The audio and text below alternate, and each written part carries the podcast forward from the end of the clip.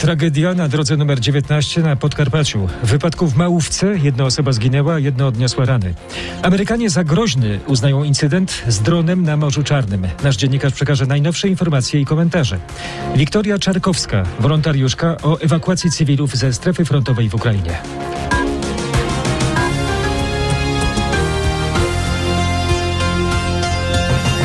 Jedna osoba zginęła, jedna została ranna na drodze krajowej nr 19 na Podkarpaciu.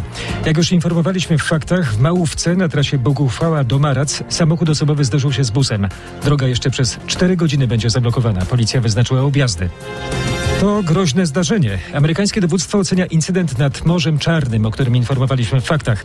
Przypominamy, rosyjski myśliwiec Su-27 uderzył w amerykański bezzałogowy samolot Reaper. O tym, co się stało w przestrzeni międzynarodowej, został poinformowany prezydent USA Joe Biden. A w wieczornych faktach Mariusz Piekarski. Witamy serdecznie, Witam. Mariuszu. Co więcej wiadomo na ten temat? Do tego zdarzenia doszło nad ranem polskiego czasu. Według amerykańskich sił w Europie dron MQ-9 wykonywał rutynowe operacje w przestrzeni międzynarodowej nad wodami Morza, Morza Czarnego.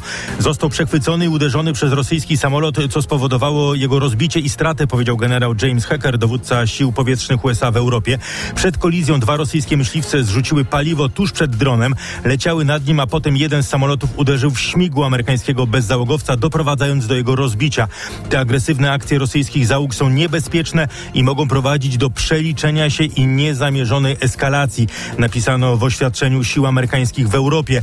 Rzecznik Rady Bezpieczeństwa Narodowego John Kirby poinformował, że przechwycenia amerykańskich statków powietrznych nad Morzem Czarnym nie są niczym niecodziennym, ale tym razem nieprofesjonalizm Rosjan doprowadził do zniszczenia maszyny. Stany Zjednoczone będą kontynuowały operacje nad Morzem Czarnym, dodał Warszawa Mariusz Piekarski. Pomagamy cywilom, głównie osobom chorym, sparaliżowanym, mało mobilnym. Oni często myślą, że nie ma ludzi, którzy mogliby im pomóc. Tak mówiła w popołudniowej rozmowie w RMFFM Wiktoria Czarkowska, wolontariuszka, która zajmuje się ewakuacją ludzi z Donbasu. A rozmawiał z nią nasz dziennikarz Paweł Balinowski. Tak jest, dobry wieczór. Witamy Pawle ponownie. Jak relacjonowała twoja rozmówczyni? Ludzi często trzeba namawiać do wyjazdu. Tak, nieraz zdarza się, że mówią, tutaj jest nasz dom i tutaj zostaniemy. Wielu liczy też na to, że po prostu będzie lepiej. Cały czas jest obecna nadzieja na to, że sytuacja się polepszy y, w którąś stronę, że będą mieli święty spokój. Natomiast y, staramy się im mm, wytłumaczyć, że to może się wydarzyć, ale na pewno nie w najbliższym czasie i w tym przypadku nie wolno ryzykować swoim życiem i zdrowiem i trzeba po prostu uciekać, żeby później móc y, wrócić. Opisywała Wiktoria Czarkowska, jak dodawała, do tej pory jednak wszystkich udało się namówić na ewakuację, choć często potrzebna do tego była pomoc rodzin osób, które zostały w Donbasie. Cała nasza rozmowa na rmf24.pl.